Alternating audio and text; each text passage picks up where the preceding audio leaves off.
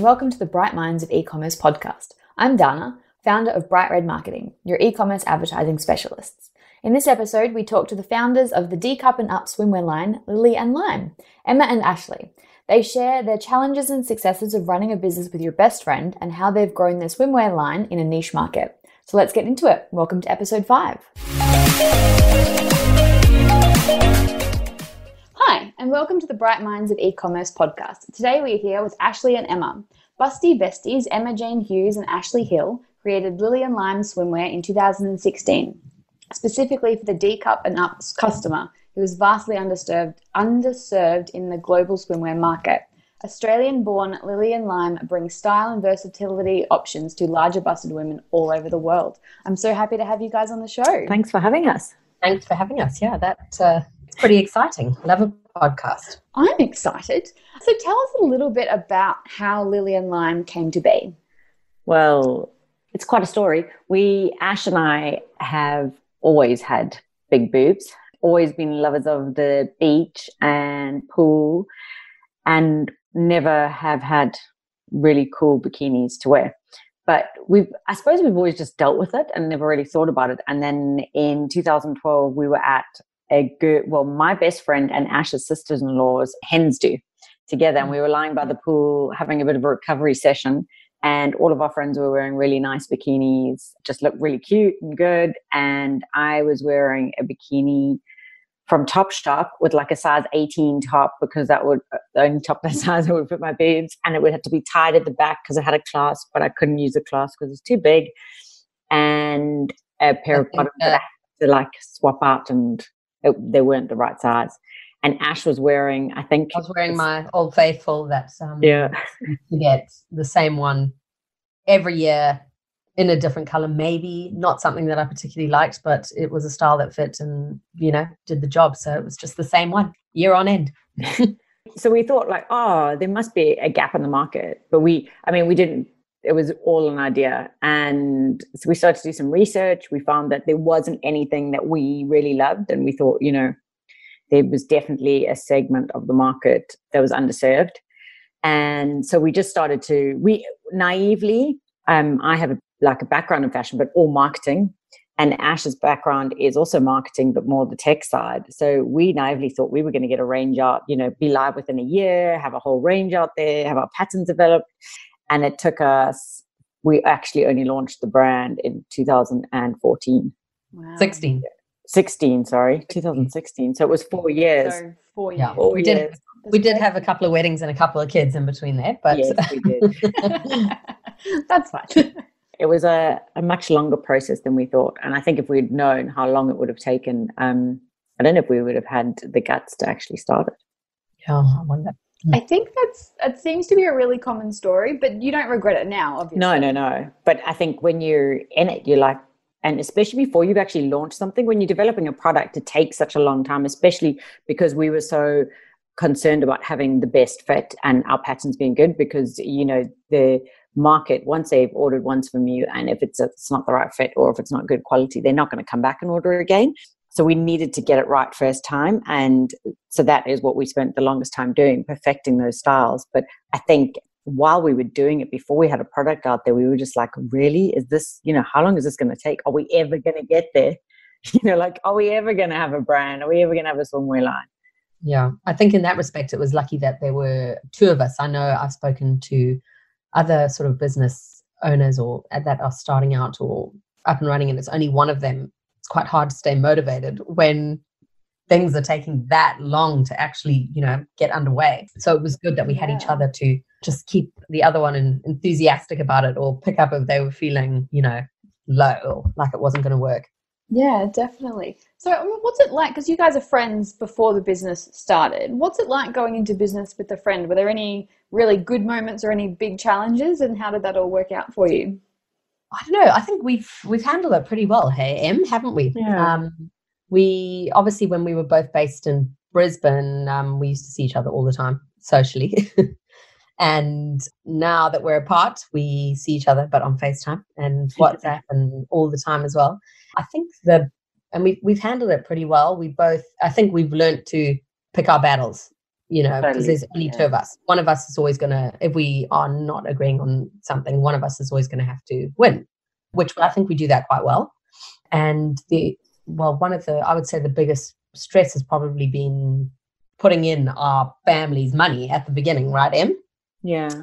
Yeah. And, but in terms of the business, we, we got to a point where we had to divide and conquer, and we each sort of take control of separate parts of the business. And I think, did you have, you know, contracts and things in, in place, or was it just a kind of verbal agreement? Yeah, we do have, we have contracts when we were a partnership, but now we're a company. So it's kind of a different operate. It's set up totally differently. Yeah. But I mean, the pos- most positive part about it is definitely that you are friends, is that you trust each other. I mean, yeah. we trust each other's judgment a lot. And like, and I think that does make it easier when you aren't always going to win the battle, because then you, you do actually, you might disagree, but you trust that person's judgment and the, you know, yeah. what they're feeling. And they, you think, you know, that you respect them, I suppose, a bit more than you might if it's just a normal colleague. The negative, I'd say, is probably that we don't get to chat as much as we'd like to socially, because yeah. when we do speak to business now, we chat about work a lot, because, you know, we have to grab those moments in between. You know, we both got kids and, you know, the hecticness that comes with that. So I think when we are talking a lot of the time, it is about work. Yeah. But when we do do work trips, we always end up having at least one or two nights where we basically just go out for dinner and go out for drinks and just like chat, like catch up and like chat about everything that's happened in the last like six months. And we, and we shop and we just yeah. have a good time. Hang out so that we get like our fill of like friendship, and it's yeah. not all work. I think the great thing as well about having a, you know, a business partner and a friend is that you really can share the stress. I don't know how people do this alone. Like at least, um, you know, because I'm sure any business owners or startups out there listening will know like how stressful it is to start your own business. And at least, you know, you can, you know, you're even sort of scared to tell your husband something, but at least I can tell Emma. yeah. Yeah. We're in it together, and we can yeah. message each other at all times of the night, just being like, oh my, I can't sleep. What have we done? What are we doing? How are we going to solve this? What's going to happen? And like, you know, if you're on the brink of a mini breakdown and you message each other, normally one of us is, you know, either you're in it together and you're both feeling like that, or one of us will pull each other up and go, don't worry, we've got this, yeah. we can carry yeah. on, it'll be okay. Someone's got a solution. Right. You've got an extra brain to bounce off. Yeah, no, I definitely, I agree with Ash. I think it must be very hard for solo entrepreneurs to be able to do this, because it, sharing the burden, it helps so much. Even if it, you're not solving it, even just sharing your worries, it just yeah. like relieves it a bit. Yeah. No, that's, that's wonderful. So I know you guys said that it took about four years to actually launch the brand from con- from conception, I suppose. Was most of that like a manufacturing supplier issue? A lot of it was finding, firstly, it was finding the right person to obviously get, do our patterns, our technical patterns. And then secondly, yeah, obviously finding a factory is so important and and crucial, really, when it gets down to it. It's all, you know, you have to have that great relationship with the factory in terms of payment terms and communication, relationship. It's um, it's certainly something you've got to put everything into, is finding the right factory. Yeah. So I know that's something a lot of businesses, especially in that sort of startup phase, really struggle with. Do you have any advice for people trying to find either their first factory or they're not happy with their current factory? Well, I mean, I think it, it's actually, it's changed quite a bit since we started looking for a factory, hasn't it, Em? I think it's a lot easier now than it was, you know, in twenty twelve or whenever it was that we first started looking. Back then, Emma and I went to a conference, like a sourcing conference in Sydney, and we met with a whole bunch of manufacturers, and they had all their products on display. And obviously, being a niche market, we were really looking for someone that had done something with underwire or lingerie, or, you know, and and so it was quite easy to narrow it down, because I think yeah. there are only two places in the sourcing conference that actually did had experience with underwire and and our, our size range. So, but now I don't, you know, now you can, you know, there's Alibaba, but that's always been around, and you can go and visit China with an agent. It's really important to definitely go to a factory that has been audited. You obviously want to know that they are, you know, they're ethical and and that that they really are who they say they are and what they look like, because they send all these photos and, you know, they might send a brochure or and have a website, but you could go there and it doesn't even doesn't look anything like it. Yeah. And I think in culturally, it's definitely their relationships are, there, are built on like personal relationships. And so meeting someone in person is really important for them. So I think we were going back and forth for a long time. And when we actually the first trip to China, we went and we met our factory. It helped so much. We pretty much achieved probably a year's work in a week. So I think we we now make sure that we go, you know, regularly, and we actually spend time at the factory. You spend a week there and we basically sit in a boardroom and walk around the factory, and you can solve so many issues that arise really quickly, change development on a pattern if something's not working. So I think being visiting a place and having a personal relationship is very important. Yeah, that's, I think that's really good advice. I think everyone kind of thinks they can do everything online, but that makes sense that from a cultural perspective, it really does help just to sit down face to face once in a while.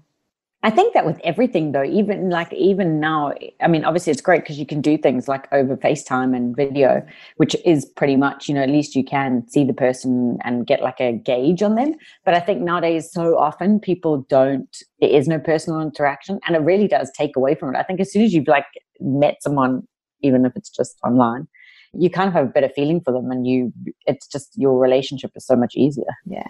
Definitely. Is there anything that you wish you'd done differently in that kind of initial process that would have quickened things, I suppose? We should have gone oh, so to, much. to the factory in two thousand twelve. That's what we should have done. Yeah.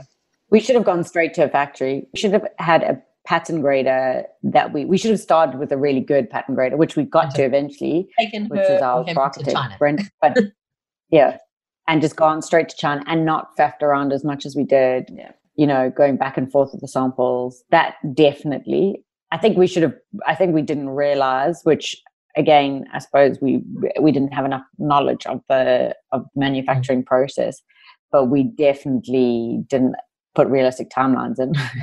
We thought that, so I think that would have been helpful if we'd actually known how long it would have I think taken. It, um, we had our fabric printed. Yeah. Do you remember, Ash? We had our fabric, so we had our fabrics designed. And we had the fabric printed sitting there waiting, but the patterns weren't perfect yet. So by the time we launched, the fabric, the actual prints, we still liked them, but they weren't as on trend anymore because they'd been sitting in the and factory. And we thought we were over them. We'd been looking at them for, for years.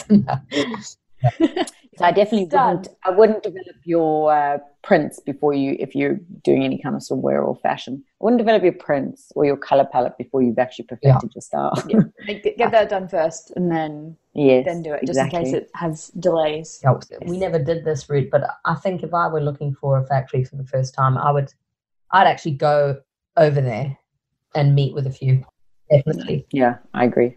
No, I think that's great advice. Wonderful. So moving more into like the, the marketing, you know, how things are done currently. I know that, I mean, I'm, I'm a Facebook marketer. I know that showing women's bodies in anything less than full clothing sometimes causes issues. And with, you know, you're obviously targeting a, a bigger busted market.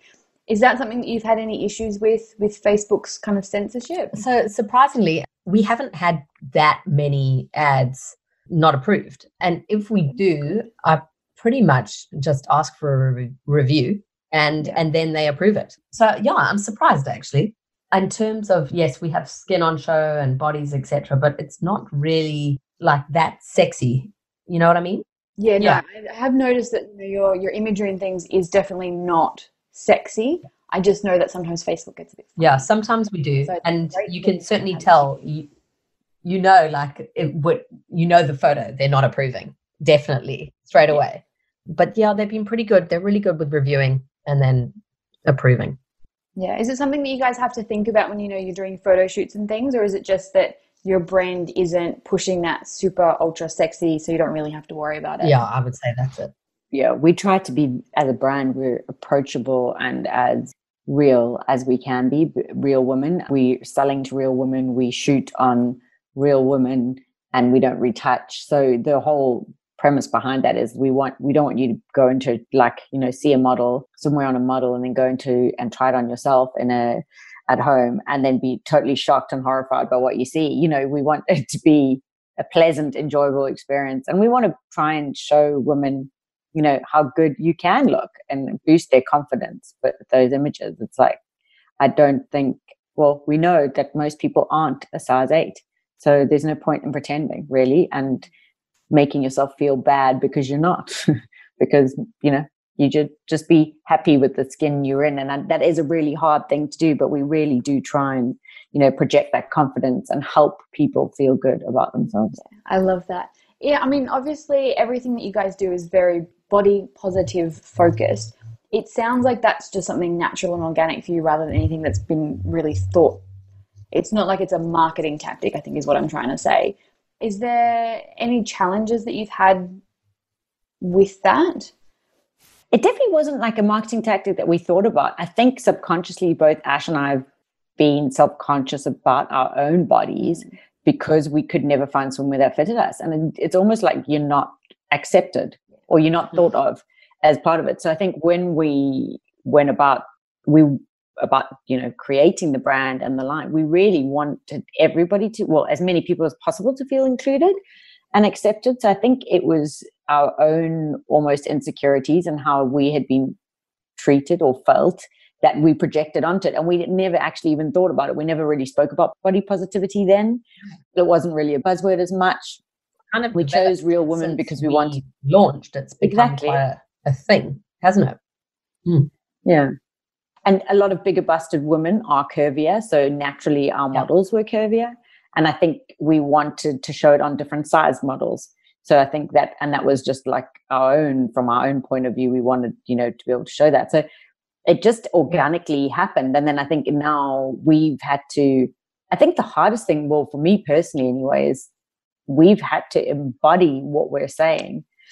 So we've had to become a lot more body positive ourselves. And like I've had to, I would never have taken photos of myself in a bikini on the beach and posted um, on social media before Lillian Lime. Uh, There's no ways. And so we've had to learn how to right. do that almost and how to be exactly and be happy about Not it. And, I still you know, struggle with this. Emma's like, come on, you have to do a video today, an Insta story. I'm like, no, please, no, I just can't bear it.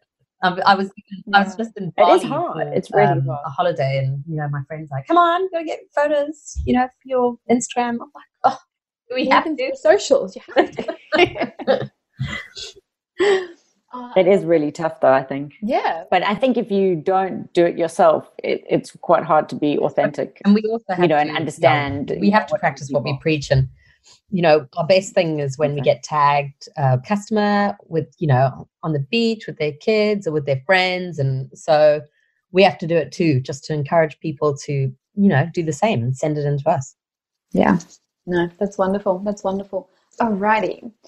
What do you wish someone would have told you before launching? So many things. So many things. How long it was going to take, how hard it was going to be, how much it was going to cost. No. I think that you're not going to be an instant success. I wish someone had explained to me, because you watch or you see or you read, depending on whatever you media you consume, and these like unicorn companies or these, you know, like companies, and it looks like a lot of even, you know, other brands have been around. You might just find out about them. You think that they've been an instant success, but if, when you look into them or you hear the founder talk about them, they've been working on this for like ten years or five. You know, there aren't many companies that within a year or, or two are a huge success. And I think we had expectations of, for the brand that, you know, and we have done really well. If we look back now, whenever we look back, we're really proud of ourselves, you know, what we've achieved. But I think when you're in it, you're always wanting more. And that's just the way I think an entrepreneur's brain works. Yes. You want more. You want it now. Why hasn't it happened yeah. last week? But I think to, I wish someone had told me to like celebrate the wins. You know, don't worry. You, it will take a long time, but you just kind of got to persevere and stay with it. I think grit is is key. Yeah. Just sticking with it and through the tough times. Yeah, that's probably I think a few sort of advice. things. I think it's very good advice. A few things in terms of sort of starting up as a business. Maybe don't always, I reckon, set yourself a small salary. put that in your budget and your plan. And even if it's small, just stick with it. Once it's there, it's there. It's not going to go away, and you can keep adding to it. I think that's important because Em and I didn't pay ourselves for quite a long time, mm. as well as you can't, well, you do as a business owner wear all the hats, but at some point, I think you need to start either getting staff or, or outsourcing small things where you can. I mean, for us, for example, it was getting someone to help with our customer service inbox. You know, you got to forward think about those things, and you you can't just do everything. Eventually, it's going to swallow you up, and you're not going to you're going to drop the ball on something. Yeah, no, I think both of that. It's, it's all very, very good advice. Um, so I appreciate you sharing. Obviously, your business has you know grown since two thousand sixteen. What have been some of your, your big marketing successes, I suppose? I know that that's something that a lot of people really struggle with is, you know, they launch and then they get their first couple of customers and then they don't really know what to do next to kind of take it to that next level, or they'll be sort of a little bit more established, but they don't know how to keep growing. So what have kind of been your, your marketing successes? I'll let Em take it. It's definitely changed. Yeah, it's changed over the years. I think in the, when we first launched, we... Um, we didn't have a marketing budget as such, and we were trying to, you know, keep our costs down. And so we approached, it was still lingerie bloggers at that time. Influencers weren't as big. So we approached quite a lot of lingerie bloggers and gifted them products so that they would review. And naturally that organically moved into influencers. And we did, we kind of stumbled upon influencers that definitely made a big difference in terms of brand awareness and also sales. Mm-hmm. So that w- we didn't have that as a strategy necessarily. Yeah. At that time when we were doing it, a lot of posting or influencing was free for product. Now, yeah, it's changed, and I find it, it changes so quickly. It's so fast paced. Yeah. It's hard to keep yeah. up with it. Yeah. So I think it, that was very key for us. Now we've got a, it's kind of more of an integrated strategy with getting the right customers to our site to be able to remarket to them. And definitely the content that we put out, you know, is more, we're, we're much more focused on who our customer is, who we're talking to, how we go about that, remarketing to them, keeping them part of the tribe. Um, you know, once you sign up for our emails, carrying on, you know, we've got much more sophisticated email marketing. So all of those things have definitely helped. I'd say definitely key wins back then were influencers definitely helped us get started and spread the word and grow our community on Instagram. And we've got a really nice community. It's all the women on there are amazing, and they it's a real feel good, and they've got our backs and they defend us, and you know they they really are amazing brand ambassadors for us. So that has definitely been something that's been a huge success story yeah, for us. Yeah, key sort of photos or and, and influencers that have really, really worked well for us. Um, and then and then the other thing is P R.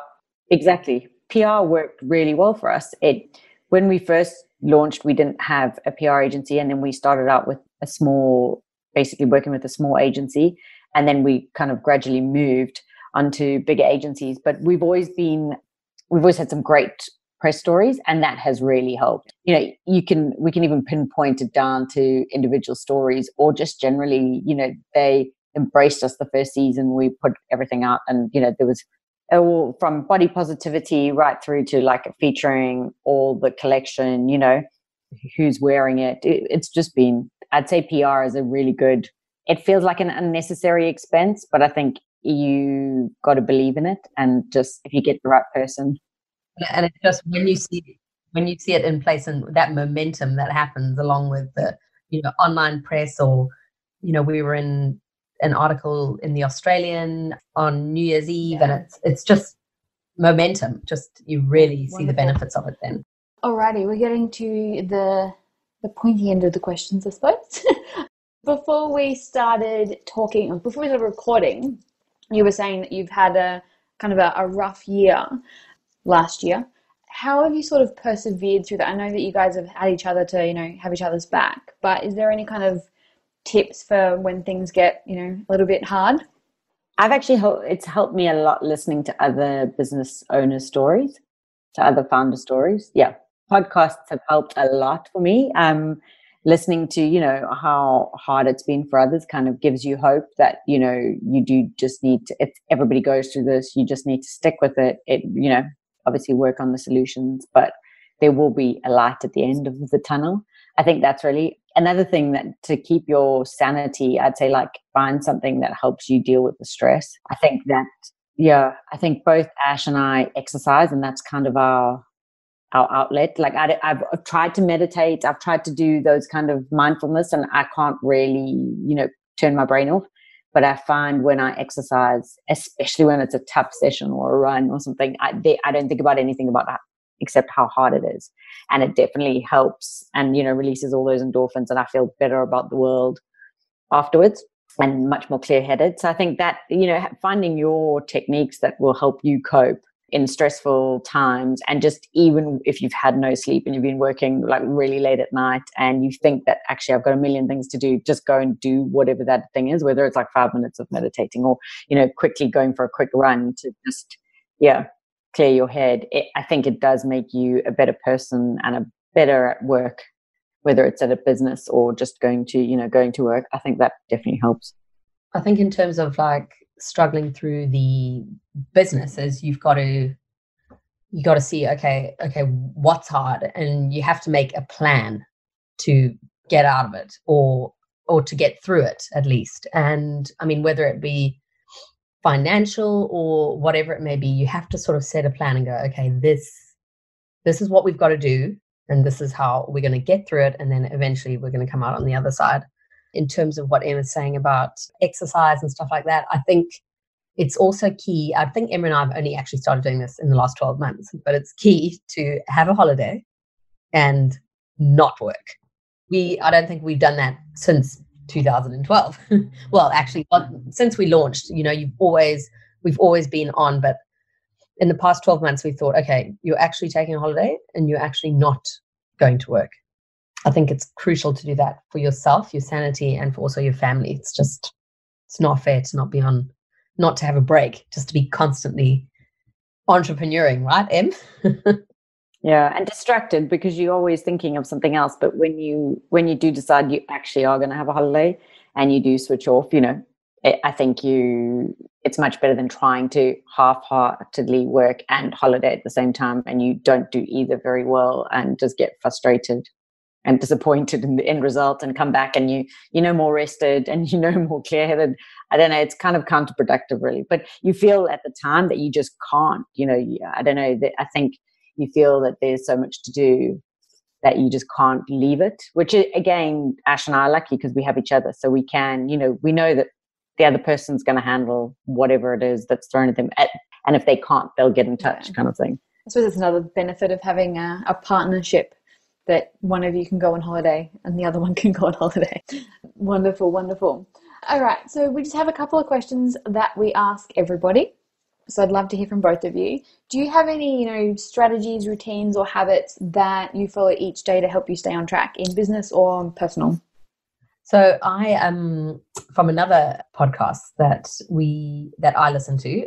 It's called the Bite Size Biz Room. She suggested time blocking, which I've kind of put tried to put in place. I'm still getting there, still working it out, but for those things like I do our Facebook advertising, so, you know, set myself dedicated times each day or week or whatever it may be to do that, and don't veer out, otherwise, you know, I get distracted. Yeah.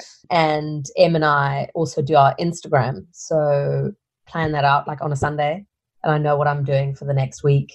Yeah, just to try and be organized with the things that I know are set in stone and they're going to happen, and then everything else, you know, just weaves in. Yeah, I'm not nearly as organized as Ash. I um, I try to be, and I try. I have a. What about your new inbox tool? I do. I have a new. My inbox is out of control, and anybody who likes a zero inbox would totally freak out about my inbox. I have thousands of emails. There's I'm an inbox zero person. Oh, I would. I used to be that person. Are you? I can't control my inbox anymore. So I've recently adopted, as Ash said, this a tool called Sanebox, and it is actually helping me. So you can train you can train different emails to go into different folders. It automatically blacklists emails that you don't open a lot, and it puts them in a black hole folder. So things like, you know, maybe newsletters or things that you're not really reading anyway, and you just can't be bothered to unsubscribe.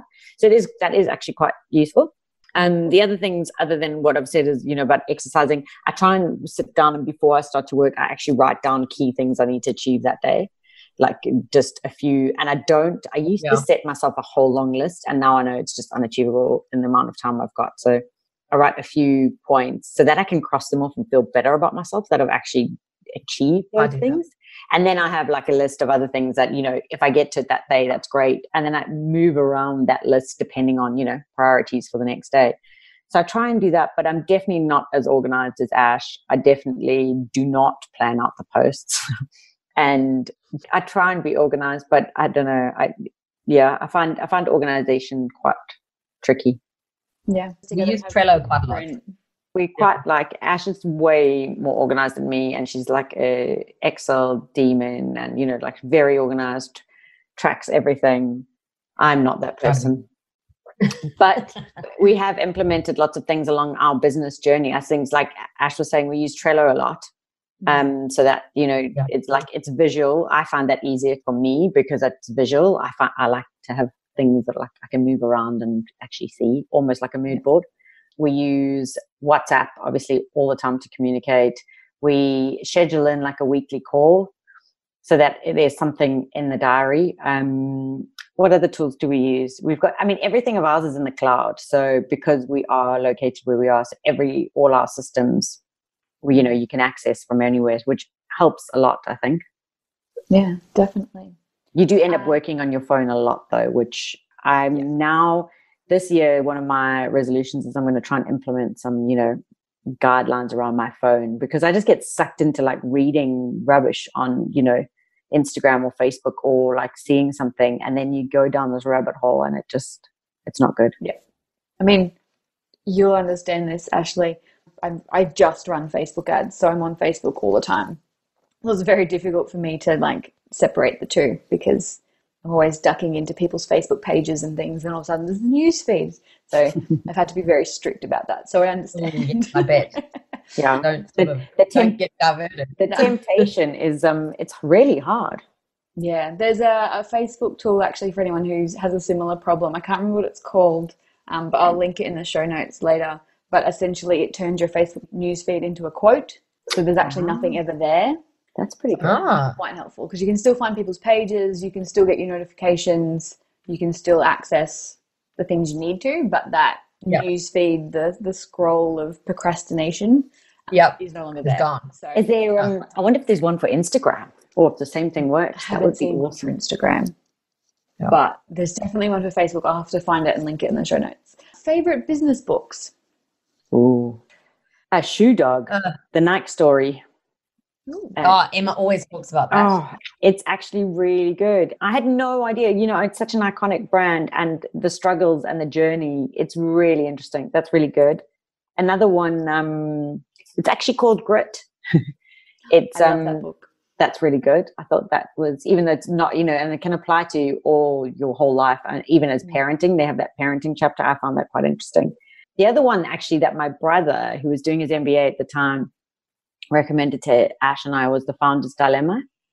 But if you're in a partnership or you've already started a business, maybe don't read the first chapter, because the first chapter is like, don't go into business with friends or family.